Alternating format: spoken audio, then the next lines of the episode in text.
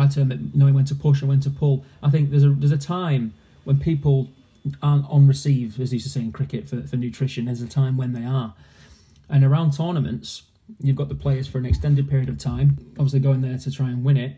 There's, there's there is more intent around food and there's more buy into what you're doing. But I believe you've got to make sure you've got something really positive to sell. And if and if it's a truly performance viewed intervention that's really well considered, that's backed up with rigorous science, but more importantly, very practically applied, and these sound incredibly basic, they're unbelievably true. That's why we always hear them. Then you've got a chance on a successful intervention.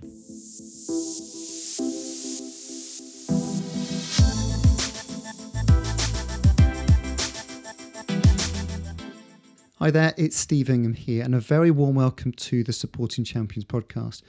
Now, this podcast is all about exploring the dynamics of high performance with people who have been there and done it, people who have supported others to succeed, or have explored performance concepts in real depth. And we hope that you can find something in these conversations and insights that can help you reflect and develop yourself or the people around you.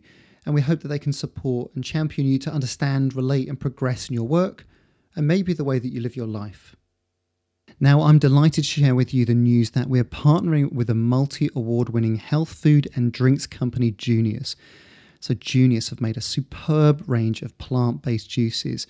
They're all cold pressed, so the nutrients aren't blitzed in the process of making them. And what I really like about Junius is Maria, the founder, has put some genuine thought into the unique formulations, some with more of a focus on protein, some with more of a focus on energy, and others blended with a caffeine shot for when you might need a healthier way for a pick me up. I also love the fact that they've got some really groovy names such as Fab, Zip, and Rev. So I would wholly recommend giving these award winning juices a go, and we've teamed up with Junius so that you can benefit from a 10% discount on your first order. They have a range of themed boxes with seven juices plus seven juice shots that you can choose based on your health goal, or you can choose a mixed selection box to give them all a go. In the show notes of this episode, you'll find an exclusive code CHAMPIONS10. And when you go to the checkout at wearejunius.com forward slash shop, make sure you enter your code. So we're delighted to partner with Junius. Give their juices a go. They are absolutely genuine quality nutrition. In this week's episode, I speak to Chris Rosimus. Now, Chris is the head of nutrition at the Football Association, leading in all aspects of dietary provision to the England football teams. And prior to that, Chris was nutritionist at the England and Wales Cricket Board, the English Institute of Sport, and England Squash. What was fascinating about this conversation was the route that Chris followed, which you might consider somewhat unconventional, if there is a thing as a conventional route into our careers these days. Chris essentially followed his passions and interests, and what you'll hear from Chris is how, through some chance, through his own connection with his experiences, and through his intuition, what he did was honour the ideas that have sparked deep enthusiasm by simply pursuing them. And at the centre of all these discussions is one recurring theme that Chris has respected and protected during his career. One theme that has enabled him to actually get to a position where he's influencing a whole host of elite players and coaches at such a high level. And that theme is relationships.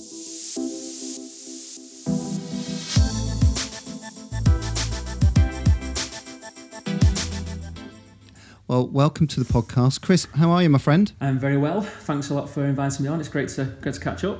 Now, what are the reasons, besides the insights you have from supporting some of the top teams and some of the fascinating research you've been undertaking, what are the reasons that um, I'm interested to have a chat to you today? Is, is that actually you've had quite an interesting journey to the top end of performance. So, can you just kick us off, Chris, by just giving us a bit of an overview as to your background?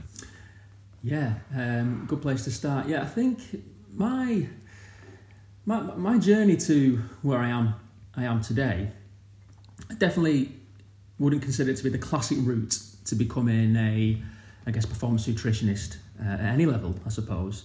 Um, and I only say it's not classic because at the time when I I decided I was going to be become a nutritionist. I didn't know any different, but now I've practiced for over ten years. It does seem to be quite a unique a unique path. So for me, I had zero interest in uh, higher education when I was when I was at school.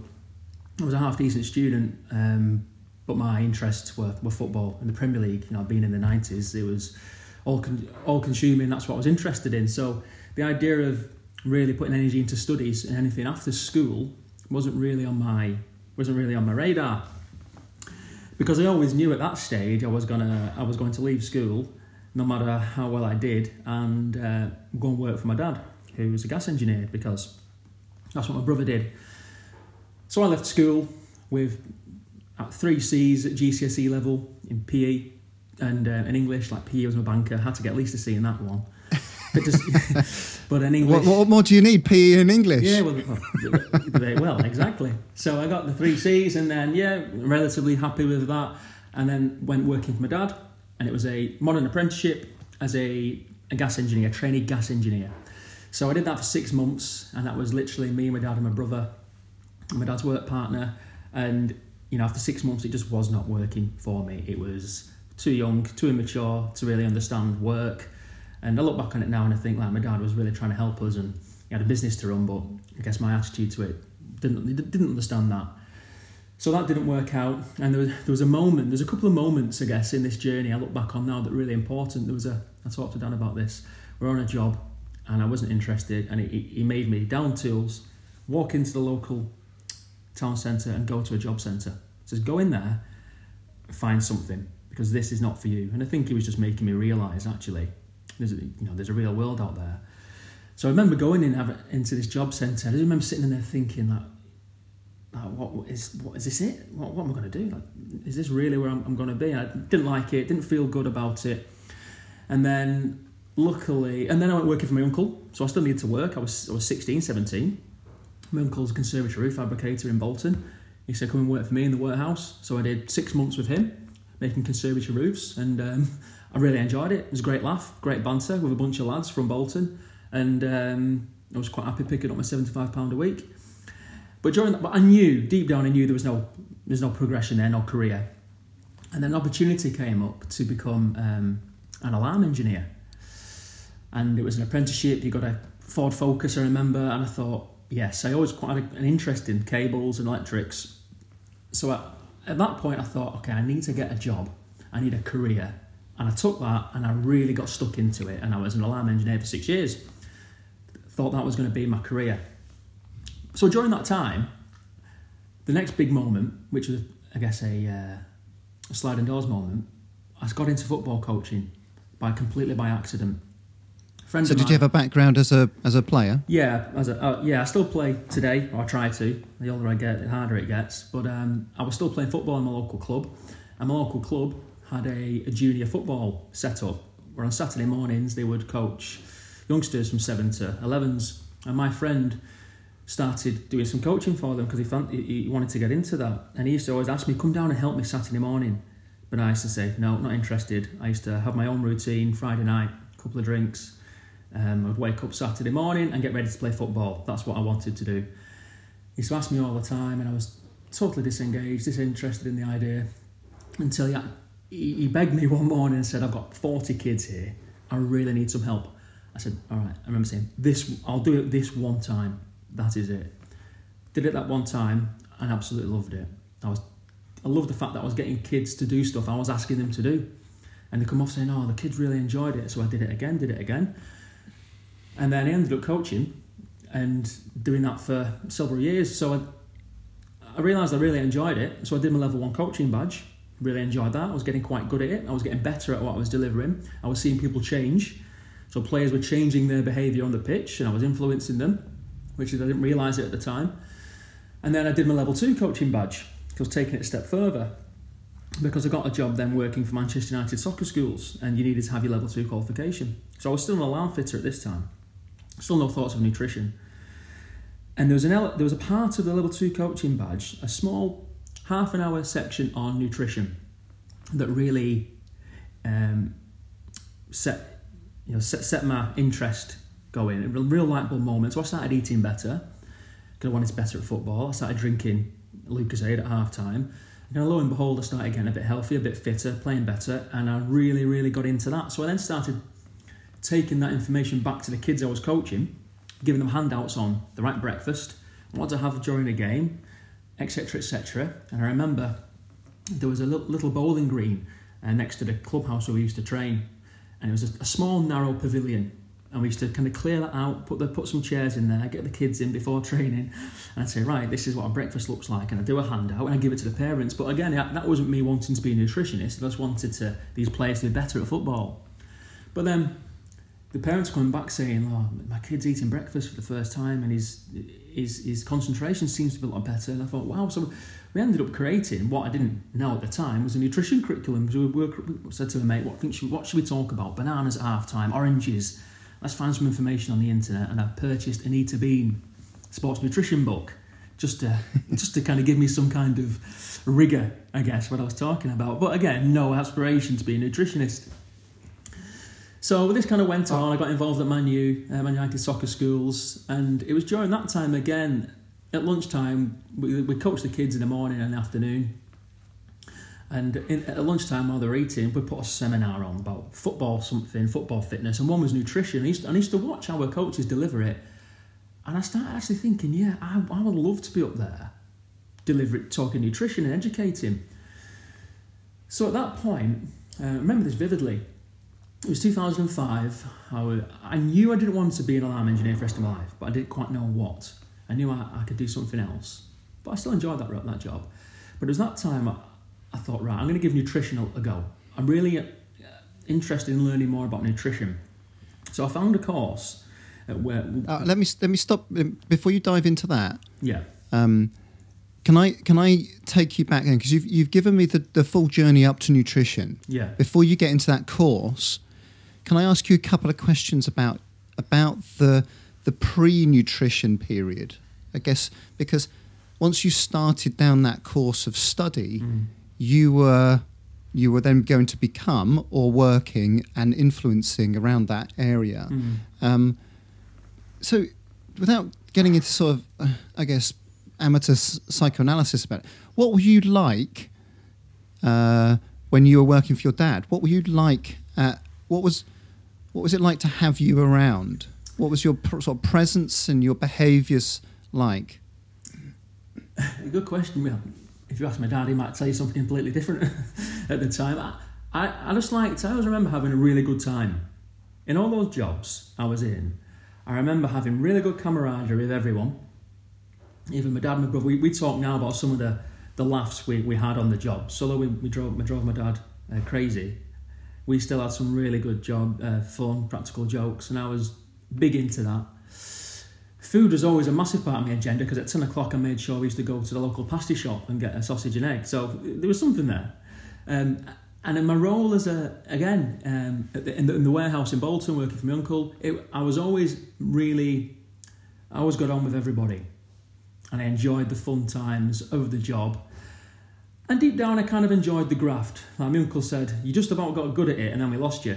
So I always was able to look at something right, okay, how do I make a conservatory roof? And once I got it, I could I had an eye for something technical and I could apply it.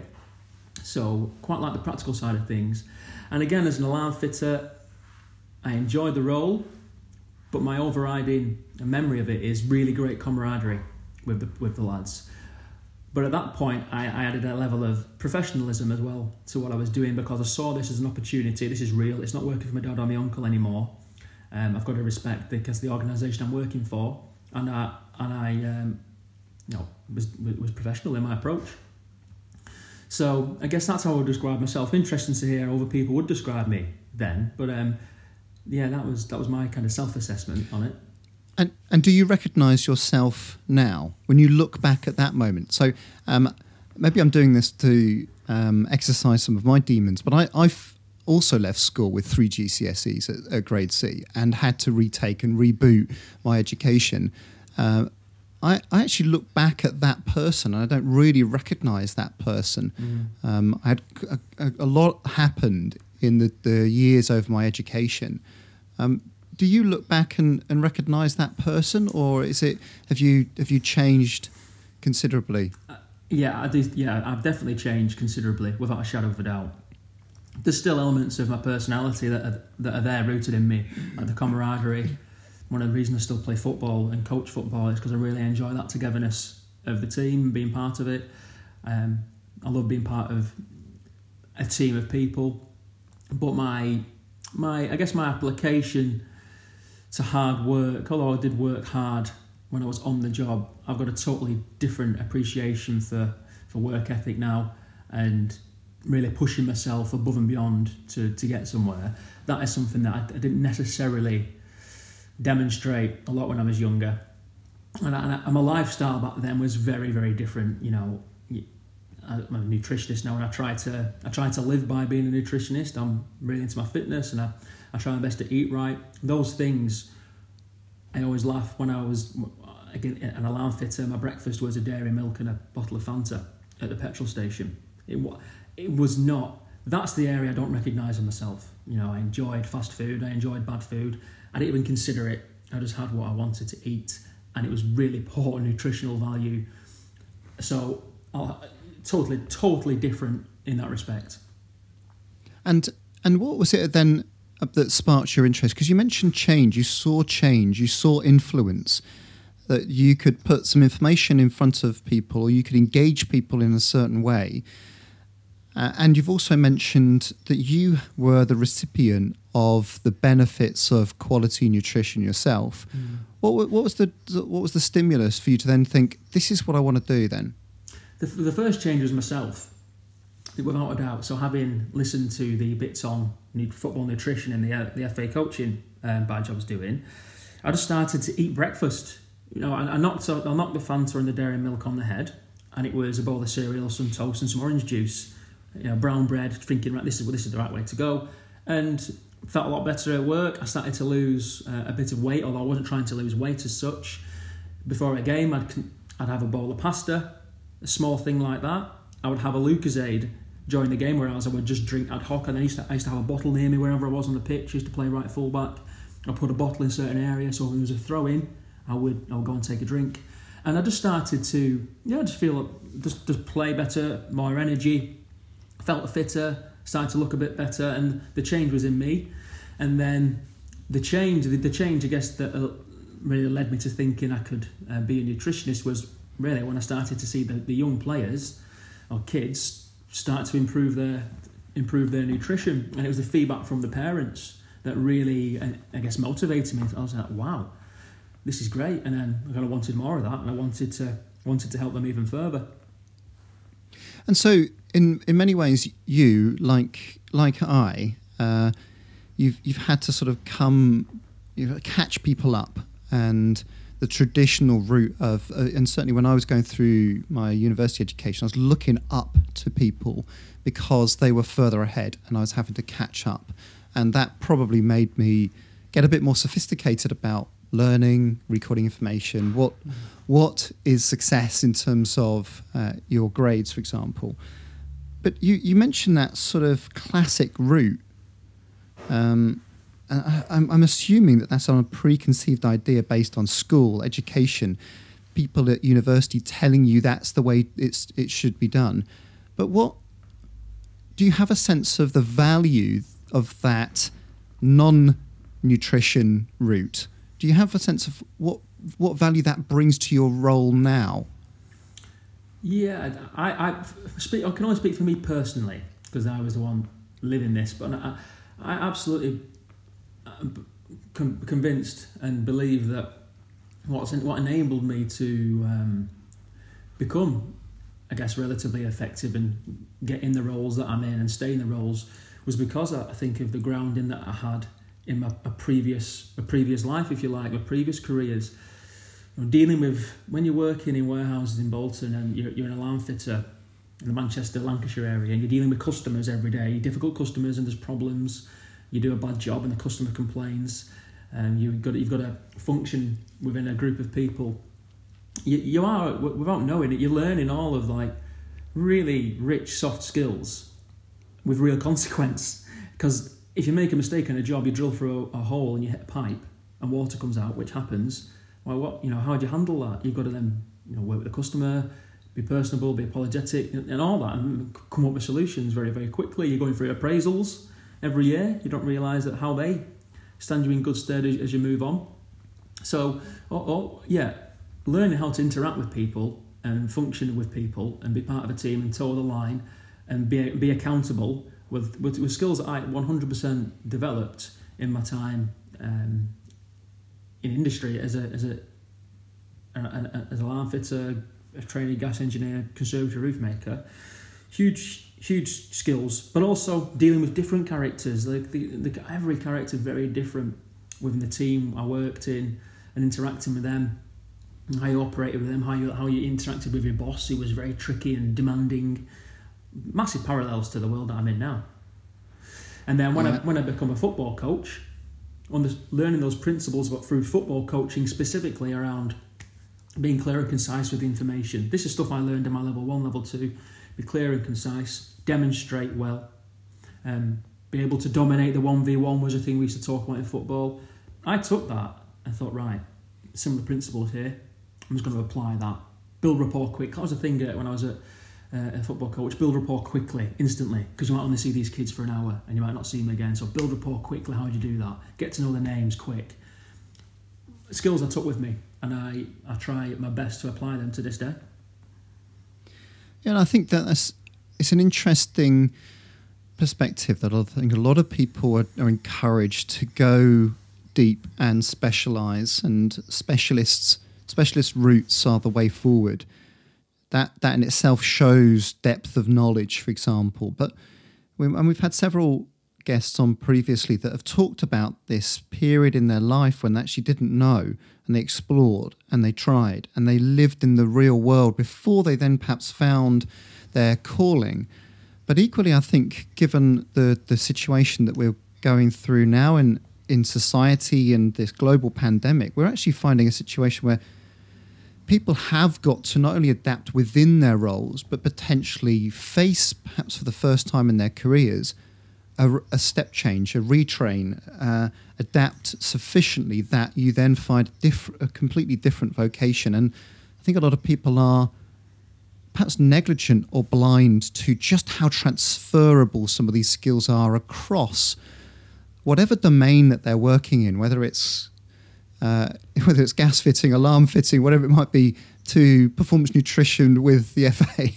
Um, these are these are important mm. Elements of mm. how we work, mm. how we get on with people, aren't they? Mm. Yeah, because you're still ultimately dealing with the same thing, an individual one on one.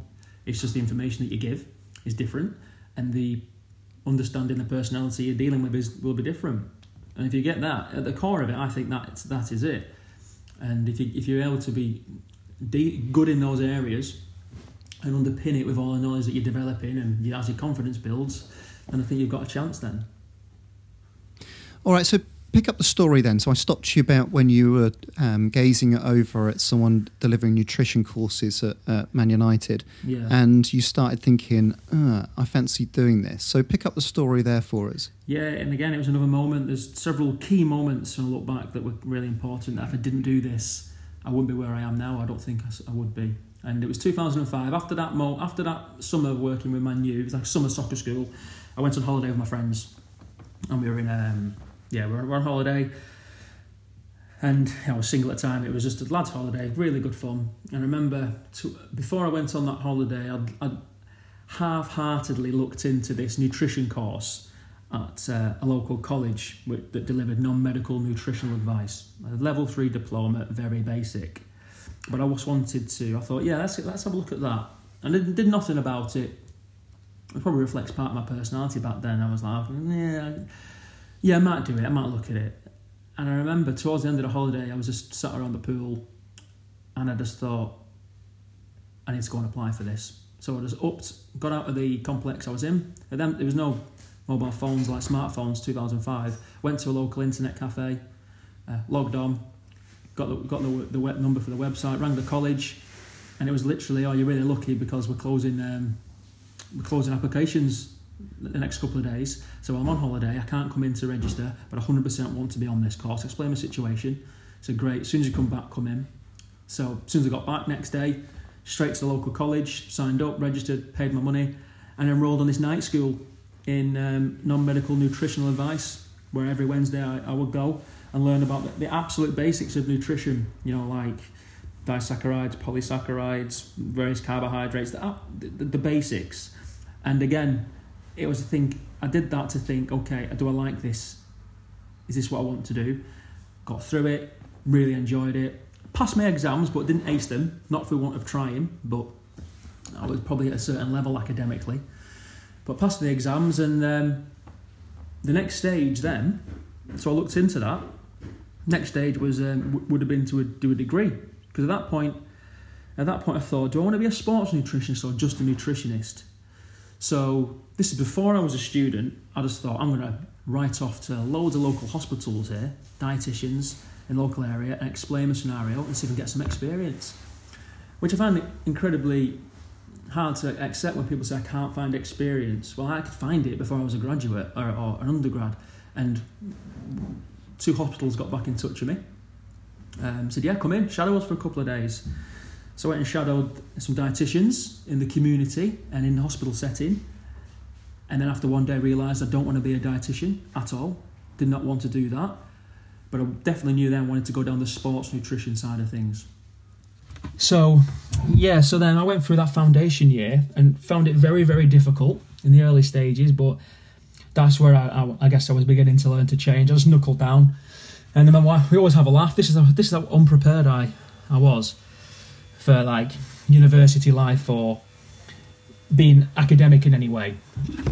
It was a case because I didn't really, we just got the internet in 2005, so email and all that was kind of new to me, and the idea of USB pens, I'd never needed to use one. So I remember turning up to one of my first lectures with like, I went, I went to the local, uh, some, some electric store and bought some floppy disks to save my work because that's what I did in my apprenticeship. I remember turning up to save my work and looking at the computer. And where's the floppy disk? Where'd you put it? And then, oh right, it's USB. Like my, my wife, it's one of her favourite stories. But that's how far away I, I was to ac- academia and academic work because I'd not touched it for years. So it was so alien to me, but I had a very clear focus of I need to pass this, I'm going to learn. I didn't move into halls or anything like that. I lived with my mum. I travelled in every day, and they had a very single minded approach to go there and get an education. And I didn't go to make friends. It sounds really antisocial. I just went there to learn and get from A to B to C to D because I knew I wanted to get to that fast track practitioner program with, with, with the EIS. And how many attempts did you uh, make to try and get the floppy disk into the USB port? well, it was when I looked to the other side and I I saw like USB and I thought, what's USB? Asked the teacher and yeah, I got humbled very, very quickly. And and did you did you have any confidence issues at that point when you're looking around? And You got grade A students kicking about, acing all the equations and so on. Did you? Because you're going to have to still move forward and progress. How how was that period in, in terms of having to go back to go forward? Very very tough. Um, yeah, because I was in an an alien environment. I'd come from my close circle of friends who were all like just like me, and again we were all like I don't like students, didn't like that student mentality, and then suddenly being surrounded by them, I was probably very.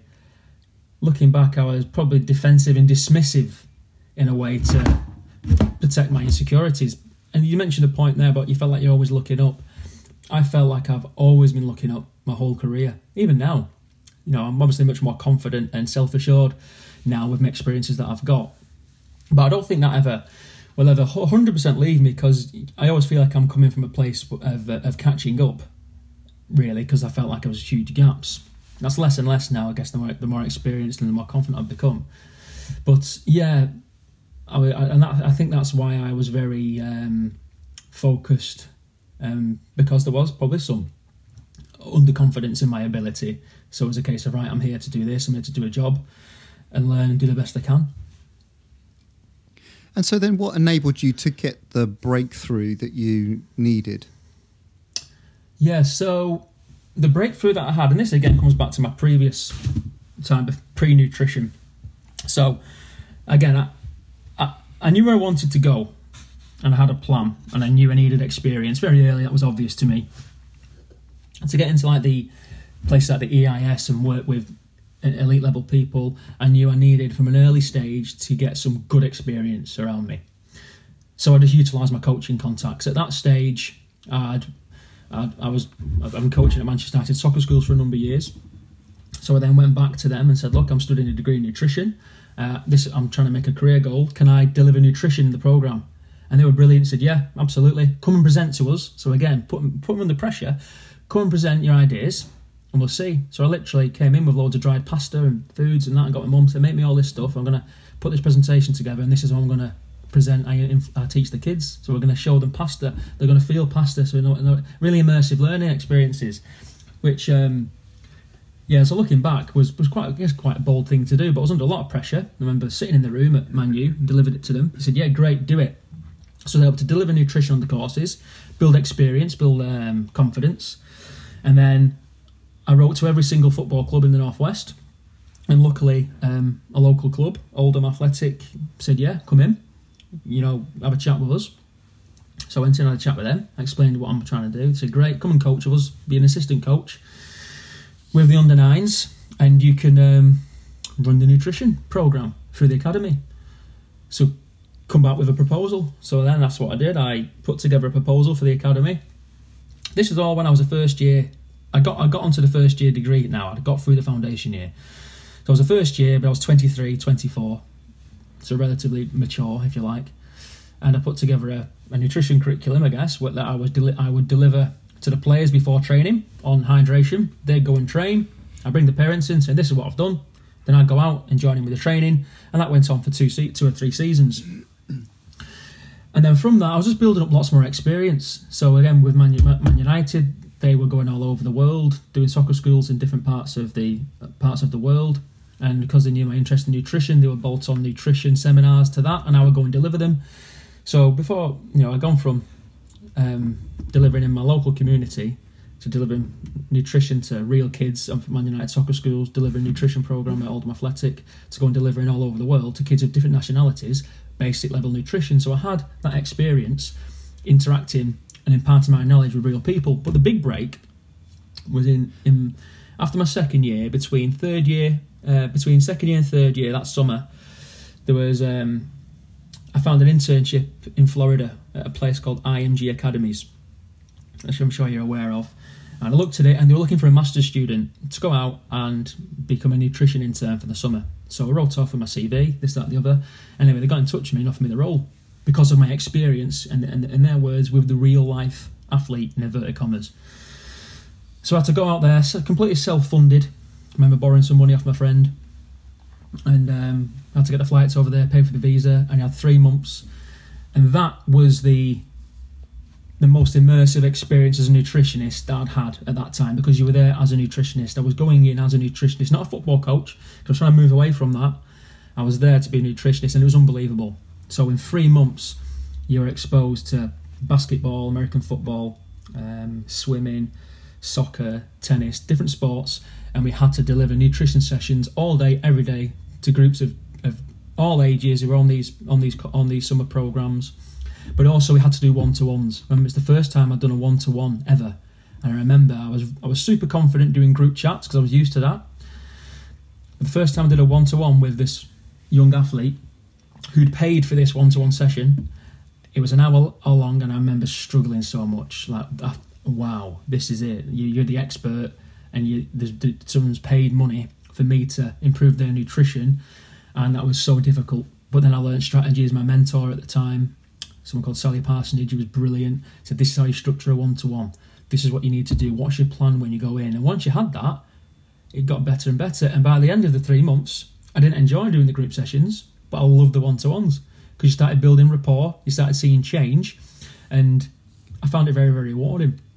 So, but and also the fact that I was on my own in in Florida, which my mum couldn't believe I, I went and did that, you know, because I was small town person. But then to go and pluck myself out and go to Florida on my own was was it was a big deal for me to go and do, and that gave me huge confidence going into the final year.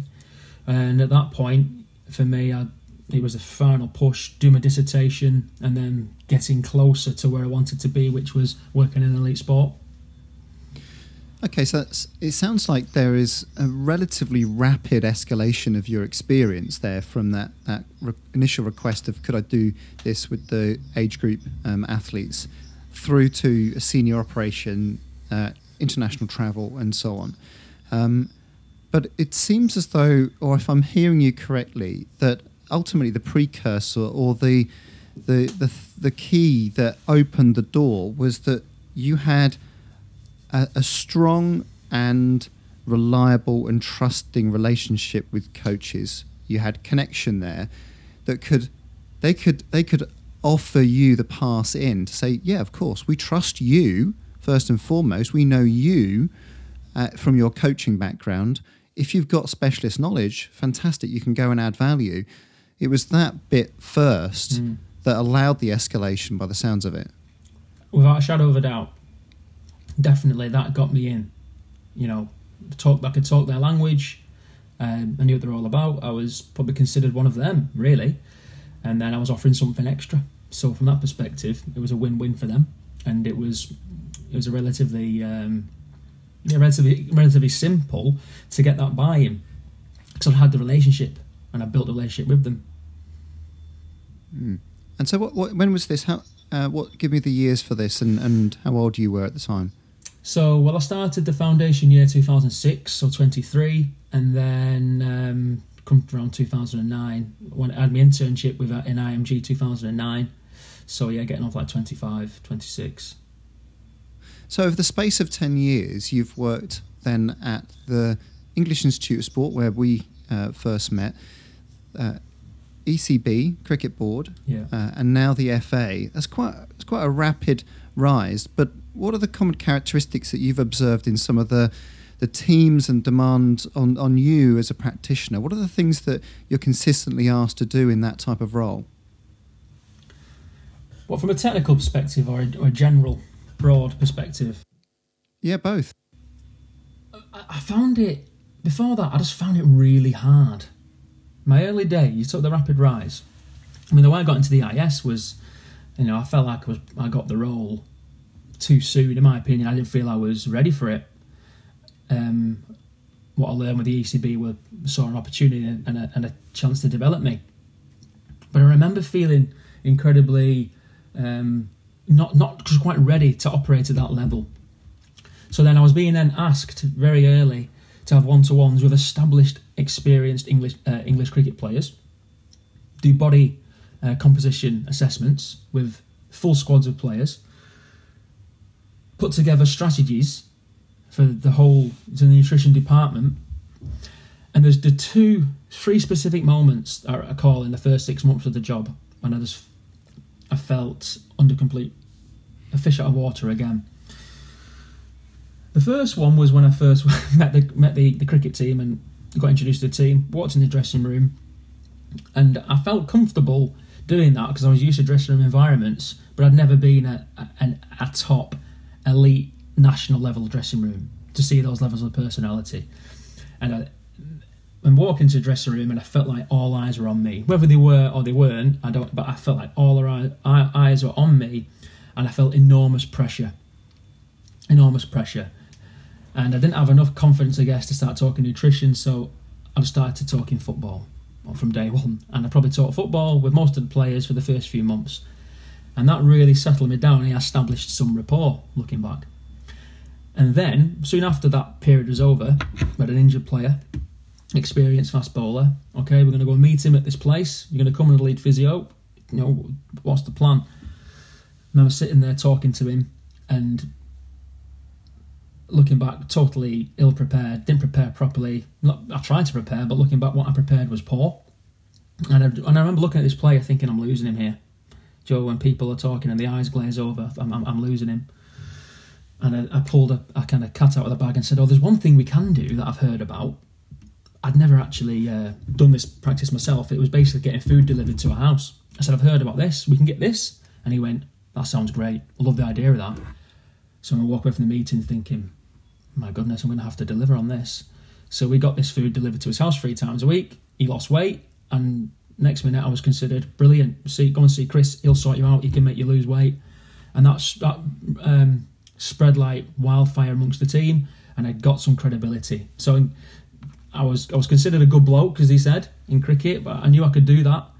But then I, I, proved I could deliver something. I could do my job as nutritionist, even though I, was probably, you know, I wouldn't say winging it, but close to. Um, so yeah, I, I remember finding that those were very very difficult, and, and then I remember sitting down with a performance manager from the women's pathway, and they got out this big performance plan that they'd sent to me previously, and I just looked at it. But this looks like a spreadsheet. I don't understand strategy. I didn't even know it was strategy. And then we're asking my opinion on it, and four or five people looking at me in the room, and I was giving a pin drop. I didn't know what to say. I didn't didn't know what to offer. So I was I was under I felt under pressure from a very from the off really, and I had to go away and learn very very quickly because I was considered as the lead of performance nutrition at that time. But I was heavily supported. I got to say I wasn't just let loose. The the, the, the ECB and the EIS at that time were they saw my I was potential and they were incredibly supportive. But I still had to had to survive and I had to deliver a level. And in those early days, my best friend was um, Clinical Dietetics by Louise Burke. I carried that everywhere, and I had post-it notes in various bits where if someone asked me a question about something, okay, I'll quick look at that. Yeah, I can give you the answer. So I was, it was very, very tough. Uh, so I really appreciate you sharing some of your vulnerabilities there and sort of recounting a few tales of when actually a lot of people will look at people who are operating at the top and think as though almost imagine that they're superhuman, that they they've had it all in place and it just needed to to come out, just needed the opportunity to to be able to to ace it. When actually you're you're talking about um, paddling quite quickly in a in a dangerous choppy water. You're you're in front of a of a significant person and having to, to really adapt and, and shift and think of different ideas. And luckily, you you found one. And I'm sure there are probably one times and occasions I can certainly relate to many in my career where I didn't find the cat out of the bag. Mm. Um, and I'm hearing almost like a an imposter syndrome of feeling like I haven't made it, and I'm, I'm feeling like I've got to I've got to try and catch up relatively quickly. Mm. After those sorts of experiences of thinking you can hear a pin drop, I haven't got the answer, I wasn't prepared. What did you do about it? What did you then put in place to ensure that you went in at a higher level of performance? Besides carrying Louise's uh, book around with you, what else did you do to prepare so that you were able to be on the front foot and not just get away with Chris is a good bloke to have around, we back him? Yeah, so there was a lot of the self self reading. So if there was something I was faced with, I knew I could go and read it. So I, I developed something myself. So that was a simple one. But speaking to my my, my, my mentors at the time within the ECB, within the EIS, just next to speaking to them, what my challenges are.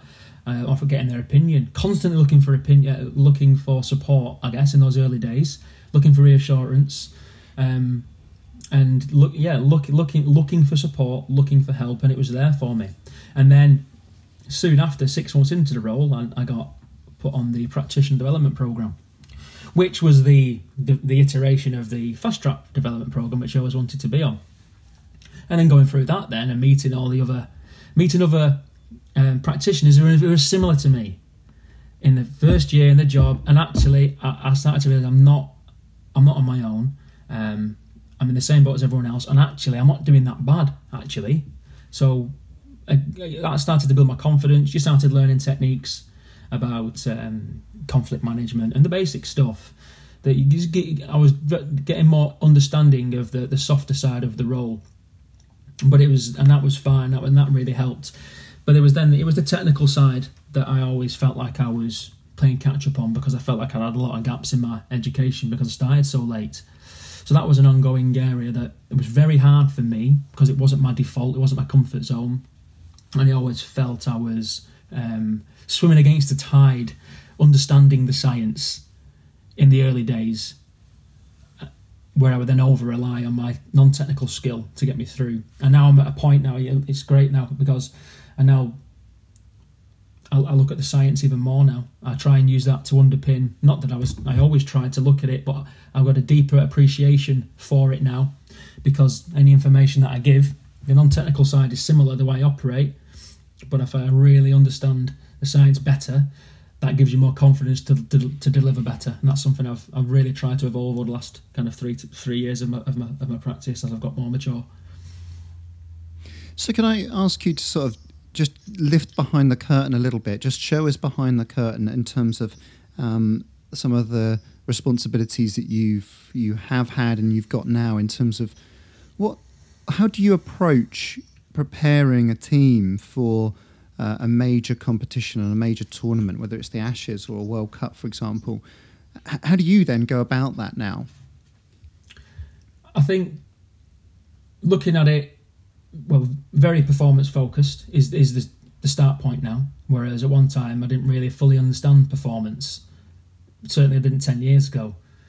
So now it's it's looking at what are we trying to achieve, working backwards from that, but then collaborating with the right people. So within our, for example, before the the, the Women's World Cup in uh, 2019, um, it was a very performance. We had a very clear focus on what we wanted to achieve from a performance point of view. So we wanted the, the team to be able to um, cope with 90 minutes of football and do that for seven games if they're going to get to the final. So we knew to do that from what are the nutrition considerations. So we narrowed it right, very narrowed it very down to um, adequate fueling, match day minus one, and in-game fueling. How can we be better in that? So identifying where the areas are, baseline, and, and then baselining how how good how good the players are at actually delivering themselves to the field in, in an optimally fueled state, and then doing something about it.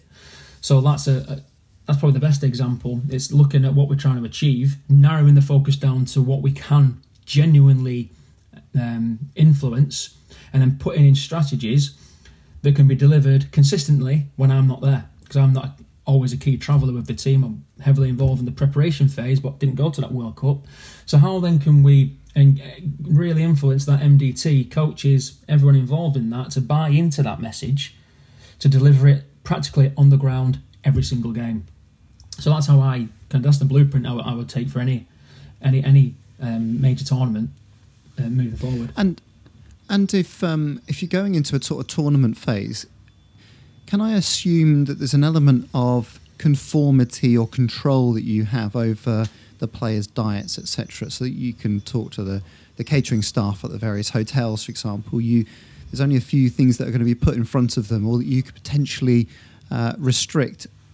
Do you, do you end up getting sort of player conformity going up because you're on camp and you're in performance mode? Mm. Um, or how do you or do you still get that sense of well i don't like this or that or the other that individual preference that you have to attend to in a squad setting without a shadow of a doubt individual preference and habitual uh, routines to nutrition will always be there whether it's a motivated performance phase or not so that is something that is is is, is you have to be aware of that and that's only going to become greater the more knowledge the player gets and also, the more influence, the outside influence there is from um, media, for example. So, 100 percent understanding what the individual the individual likes to likes to eat, but also it's being smart enough and I term it knowing when to push and when to pull. I think there's a there's a time when people aren't on receive, as you used to say in cricket, for, for nutrition. There's a time when they are, and around tournaments, you've got the players for an extended period of time, not just 10 days and sending them back to clubs where the influence is then diluted and it's it, it, they're more under the, the, club's influence. And you've got them, I guess, for a tournament. We're going into a tournament, obviously going there to try and win it. There's, there's there is more intent around food and there's more buy into what you're doing, but I believe you've got to make sure you've got something really positive to sell if that's the the right way of terming it. And if and if it's a truly performance viewed intervention that's really well considered, that's backed up with rigorous science, but more importantly, very practically applied, and these sound incredibly basic, they're unbelievably true. That's why we always hear them. Then you've got a chance on a successful intervention, and then you've got influence. But it's a case of bringing the you know, 18, it was 18 months of education uh, leading up to the to the World Cup, and then a real specific focus on this particular area, which we believe was was was, was going to help push and make the difference. And it's how we then sold that to the team, the players, and everyone everyone associated with it. And then back to your All point. Right. Sorry, to, back to your point. Yeah. Yes, then you can influence the menu. So we have performance chefs we work very very closely with, and you know not day not every single day should be the same during a performance week leading up to a game. There's certain days you want them to eat more fuel so you adapt that you start to periodize the options. But that has to come with education. So if you're going to remove various proteins and put more pastas on at various times players need to understand why so they'll gravitate towards that. Otherwise as we know players will tend to eat the same food more, more often than not. And then what products you put out at various times are all driven by the strategy that you believe in, and then it's bringing them along along the way with it. So you use the phrase there, so having something positive to sell, um, and the, that's that's such an interesting phrase from the point of view that it's got to be positive, right? You know, because a lot of the basics are boring and mundane and the same old, same old, um, and and I suppose to a certain extent, nutrition or training practices or some psychology could could also be negative in the sense of don't do that, don't do the other, don't do this. Whereas actually you're you're framing it in the sense of do this, take take the opportunity that this is a this is a positive experience. Is that what I'm hearing? Yeah, very much so. And that, but, but I think that, that positivity only comes through you and your, your, your team around you Uh, giving serious thought into what you're going to apply. So the, the, the, this particular strategy that we put in place was took a lot of deep planning, sitting on my own, right, looking at it, looking at the science. How does that science then, with the common the common knowledge we know around fuel and carbohydrate, combined with the existing practice that we've got, how does that translate? How do we do that? And that takes a lot of thought, a lot of iterations, versions, and to get to that point there where you're really like I'm so confident, and you know, for, for me, first and foremost, so confident that this was the the right thing to do. Then it can only be portrayed as something positive, and I think more importantly, authentic.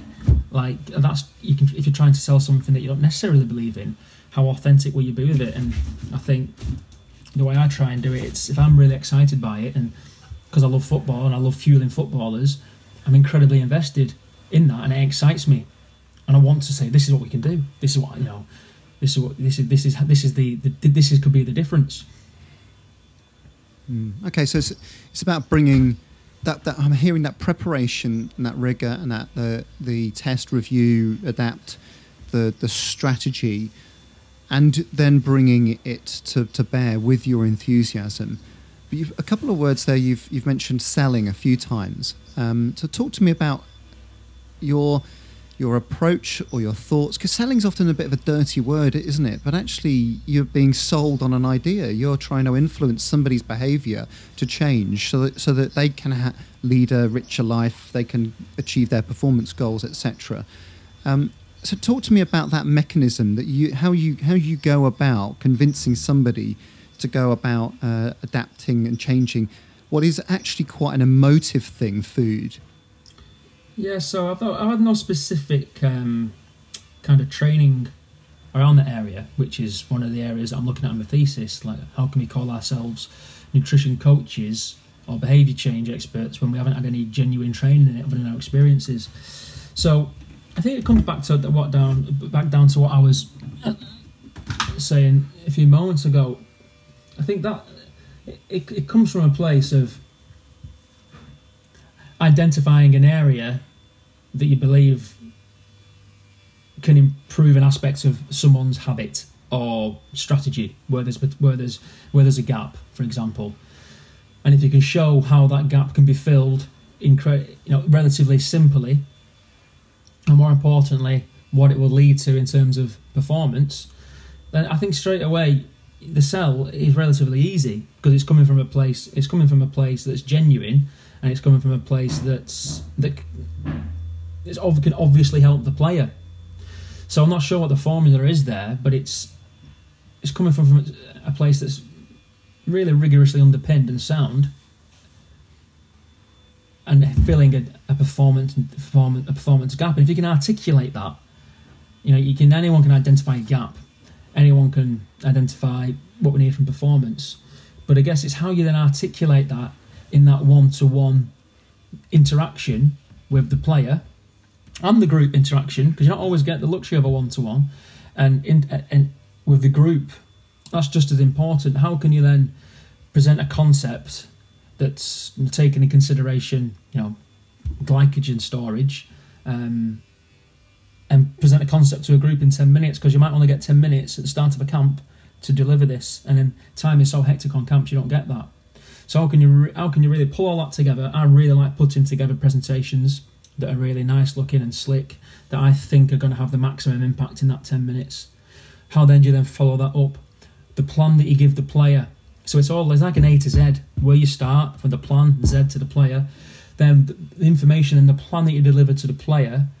What does that look like? Is that just your standard Word document? Is it just a nice infographic, or is it something that's really nice that they can feel in the hand? That's that's a, a little bit of budget spent on it that they can open it, feel it, look at it, and think before they've read the content, wow, that's impressive. So getting them to really value something, so that and they can see there's that much energy and effort gone into it, that okay, well let's give this a shot. And if you get them closer, you don't you don't think you're going to get everyone dancing exactly to the tune that you want. But if you push the majority of them on, which I'm convinced that we did before that World Cup, then we're in a better place than we were 12 months ago. And how much of your role currently or previously in, in other top teams, how much of that is managing myths or, as it's increasingly termed, bro science of, of just here's a new fad that, that's kicking about and you're having to fend that off. I suppose as a bit of a byproduct. I think sometimes when you when you initiate interest and enthusiasm into a subject, then people start reading Mhm. and they start researching or they start going to popular sources when actually it's not that legitimate or even aligned to performance. How much of that of that role is is for you? It's part of the role, without a shadow of a doubt, and it will never go away. It's not something that you're dealing with on a weekly basis. Um, a lot of it can be based on what's popular on TV at that time. So there's a there's a big push in the media about a certain element of nutrition, then um, questions like that will come your way. Players will want to adopt their adopt their nutrition accordingly. Various products that people might read about that they like that, that sound fantastic a lot of those do come your way. So yeah, they, they do happen. It's part of the job. It's part of the. It's not a part of the job that I uh, particularly enjoy because I think it's. It, it, I see it, it. quite- It can detract from what you're really trying to focus on, what you think is right. But it's a part of the job, whether you like it or not, and you've got to try and. I wouldn't say fend it off, but you, you've got to try and you've got to you've got to be open enough to listen to any any any of these new things that come your way because you just never know. There might be something in it. You can't be that dismissive and I guess that arrogant. But I think it's how it creates more work for us because we have to then critique it. So if someone's going to recommend a product to me, okay, then there's lots of references with these products. I'm prepared to read every reference. I don't want to, and it's not my default. Going back to what ten years ago, reading a scientific paper, not my idea of fun, and it isn't my idea of fun now. However, in the lead role that I'm in, if I'm going to make a decision on something, you have to read every single paper. There's a great there's a great process out there that come up from Liverpool John Moores uh, called Paper to Podium. It's helping you translate um, kind of academia into practice, and there's a grading system. Use tools like that, and actually then you can take a step back and take your bias out of it and make a more um, neutral, in- informed decision on it. And I think that's then if you go back and explain that um, to the player or whoever it is who's who wants to try a certain thing, at least you're going back with something that's that's balanced.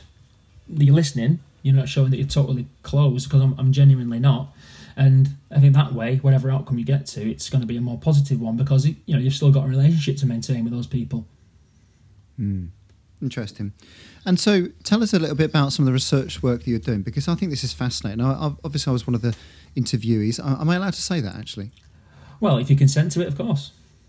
I can I consent to admitting to being interviewed for your research, and it really sparked my interest, and and actually probably led to to us having this conversation today about you starting to try and capture and understand and and get some sense of clarity as to what some of the defining characteristics of of successful performance nutritionists are have. And and also then um, I think the application potentially is is useful for us all to reflect on, performance staff or even in in wider worlds that that tune into the podcast. So, what was the process, and and lead us that then through to what you found?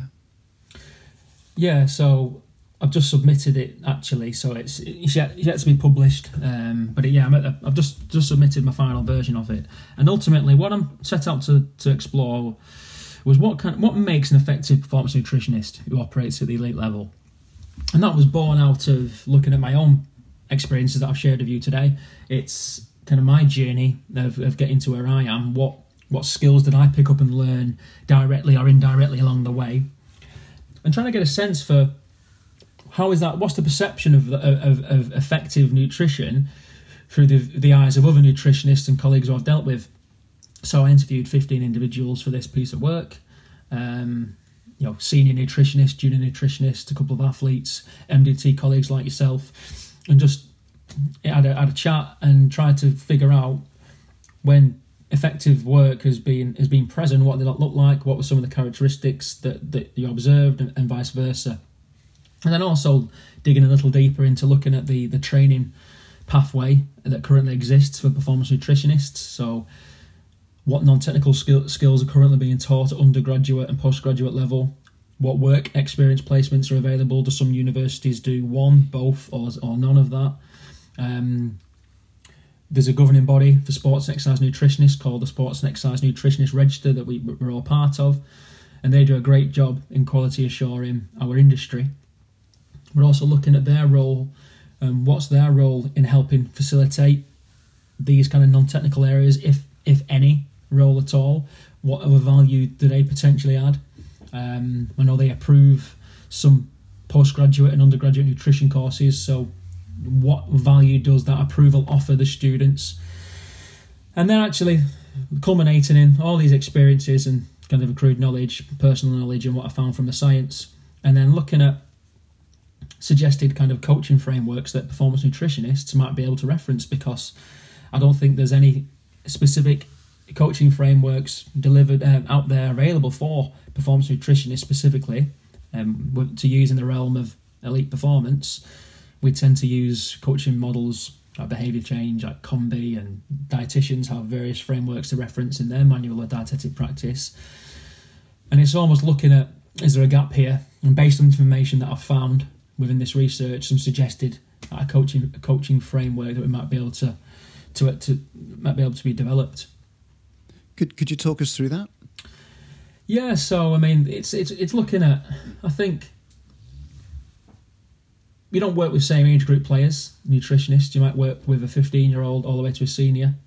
So, what does learning kind of look like at each level of that? Now, there'd be different types of learning outcomes that you would want to achieve with a 15 year old versus a senior.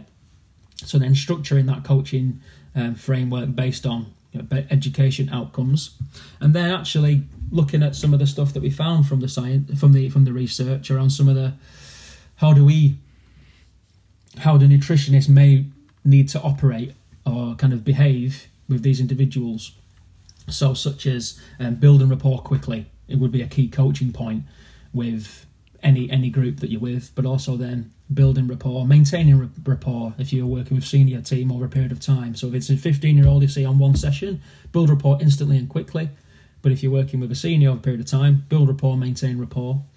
It's then use points in that within choices around scientific language. When do you need to use it? Do you need to use it at all with the younger generation? How then do you weave that language in to underpin at a senior level and everything in between?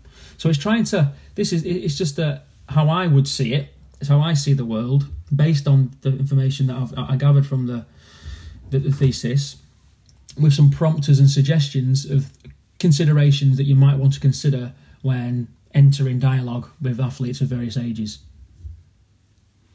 And um, and what's the what are the characteristics that you found? What's what's emerged uh, about how a practitioner how a member of performance staff acts? What are the behaviours? What are the things that are consistently uh, arisen in your discussions? Yeah, so the the, the most common um, traits of, I guess, perceived traits of effective um, practice of nutritionists were ones that kind of we both talked about today, which is you know encouraging. It was being able to adapt communication style was a, a key right at the top.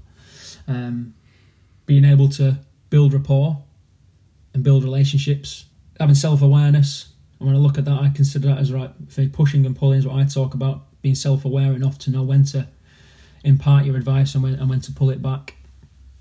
Um, being able to foster trust. You know, the, the, the classic, the absolute classic um, non technical skills that we um, all hear about and read about were what our cohort perceive and witnessed in most effective practice. And then the flip side of that, it was, um, but also a positive one was like having the balance between technical skill and non-technical skill, and knowing when to use that. On the flip side of that, it was the kind of when it's not been so good, it's just been the opposite, unable to develop relationships. Um, I guess too evangelistic with certain certain views, lack of rigor, lack of underpinning. So the the opposite of, of what effective looked like which sounds incredibly basic, and, but it's it's it was great to get to that point. To okay, this is what people believe is what they what they see. Well, it sound it might sound basic and fundamental, but it's a it's a strong reminder from a rigorous process of, I presume, some sort of thematic analysis that you've undertaken. Yeah. But but that you, you're not getting in a room with everybody and having a good old chat about it, and them all. Uh, descending on agreement and consensus. You, have interviewed these people independently, mm. albeit have operated in similar environments and perhaps had network chats along the years, mm. but but ultimately you're pulling together independent thought and conclusions and summaries and large observations that you know we had this sort of conversation with Stephen Seiler recently on the podcast about looking for an overtraining marker we can go looking all for all sorts of biomarkers. Over, we've done this for 30 years, but we end up coming back to how do you feel? And the same is true about who do I want on my team? And it, it very rarely mm. comes down to the disruptive genius mm. um, who just comes in and makes makes a noise. One issue fanatics or who's adamant or it will humiliate people with their technical, scientific, operational knowledge, and then make people feel rotten. so yeah, exactly. It comes down to the basics of human interaction, doesn't it? Yeah, without a doubt, and that's what kind of jumped out at me. It's it's that when you're dealing with individuals one to one, ultimately, it's it's how do you go about it. And so, I mean, you've talked a little bit about styles that you've you've worked with, and if you think about the research work that you've undertaken and the things that come out as consistent characteristics, if you're talking to colleagues, if you're talking to uh, top coaches, England managers, etc., top players, you know, what's at the forefront of your mind uh, when you go into that type of interaction? How do you set yourself up for excellence uh, when you go into influence somebody? just purely now speaking from a, a personal perspective on how I operate. If I'm, let's say, you're going to go and present a certain intervention that you want to do at a tournament, and you, are going into this MDT with the head coach and everyone's there. The first part is you've got to be absolutely 100% convinced that, uh, in what you're about to say and absolutely prepared. And that comes back from experience. In the early days, again, I go back to cricket in the early days, totally ill prepared. Asked to present something, you don't fully understand strategy, you don't fully understand performance, and you don't necessarily sell your message um, as positive as you would like. So if you're going to go and try and influence and get your ultimately you, you want to get your your discipline um, used by the user. So to do that, you have to be really short and incredibly well planned, um, gone through various iterations to make sure you're at a point where I believe this is right, and then you can deliver it. Because that that for me, I, I need that level of confidence to go into that room so I can speak with confidence and not feel embarrassed because it's quite obvious when you don't know. I think you, for me, you don't know what you're talking about. So there's that, and then it, it comes down to the basic uh, kind of human behaviours and understanding around respecting the people around you straight away. And you're not going to. It's naive for me to think if I present a strategy that it's that, that strategy I presented will be the one that's necessarily agreed and is delivered. You know that's a great chance then because you go at minimum if the you're going to come out and refine it. There'll be some areas of that that they will see differently. So it's it's going in very open, going in very very prepared, very open, well practiced, well rehearsed what you're going to say, and then using kind of basic, um, basic behaviour and, and respecting the room that you're in. I think that's really important. You know, you, I'm a nutritionist going into a technical room where it's about the football and it's about medicine and it's about fitness, and they're for me really, really important. And I've got a small part here, so it's nutrition, so it's understanding my place there, and then when it's my time, delivering something that I think is is of value. Yeah, I like that in terms of the the feeling convinced because that then mean, means that if there's any sense of doubt, people will sense it, even if it's just nuanced in body language or tone or or response to a question. I, I, uh, but also then having broad perspectives as a reference point that you can default to. If someone says, I don't agree because of this, you then have got a reference point of the players' football performance, mm. Uh, mm. Look, looking after and care and duty of care uh, that you can refer to and ultimately to negotiate or compromise and adapt some of your strategies so that it, it fits and lands. Mm. Fantastic, mate. Um, I just love the positivity that you kind of bring to your work and and that sense of of just priority that you're applying, the interactions that you have with other people, and I think that's just so critical, f- not only at the moment and historically that you've captured this pr- in your research work, but it's um, it's got to be increasingly important, hasn't it, as the world changes and adapts, and we're all a bit uncertain as to where we're going you you you want to pull tight as a team and know that that the people you've got around you mm-hmm. are are going to be a positive influence and that you can have challenging conversations with them and and drive forward as a unit as opposed to just feeling as though you're you get entrenched into your own disciplines. I, I can only see the characteristics that you've uncovered through your research and you've exhibited through your practice as being increasingly important and respected. I, I completely agree, particularly now because obviously ways of working now are, are different. Uh, how it used to be six months ago.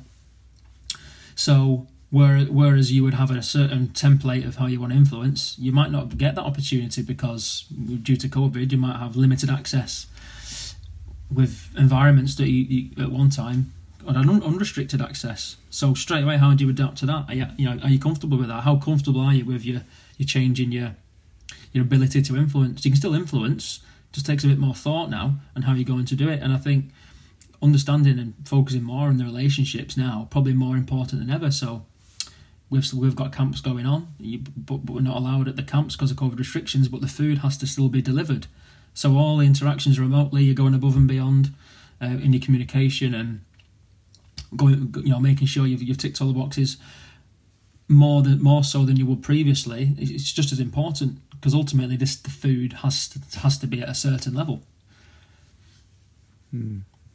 All right, last question from me then, Chris. Uh, have you have you ever gone for a dairy milk Fanta breakfast since starting your nutrition? I can honestly say no. I left that I left that world behind, but I can't say I've not been tempted from time to time. So it might it might happen one day, just just for old times' sake, just to see. Yeah.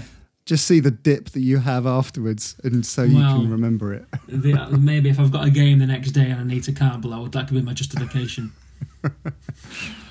Fantastic. Really appreciate you coming on, Chris. Thank you so much. No problem. Appreciated it. Great to chat, and uh, thanks for having me.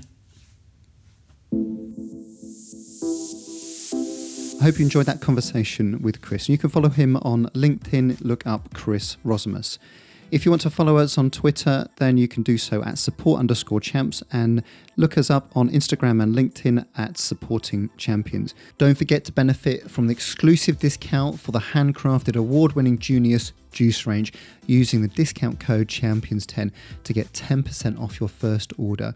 Click on the link in the show notes or visit wearejunius.com forward slash shop to take a look at the full range where you can purchase a box of juices tailored to your health goals and you can follow me at Ingham underscore Steve. Now, if you're looking for some coaching support or some virtual team development to help to support you go through these challenging and uncertain times in work, life, or sport, then look at supportingchampions.co.uk forward slash coaching hyphen mentoring or drop us a note at inquiries at supportingchampions.co.uk And there you can sign up for a free consultation to explore which package is right for you.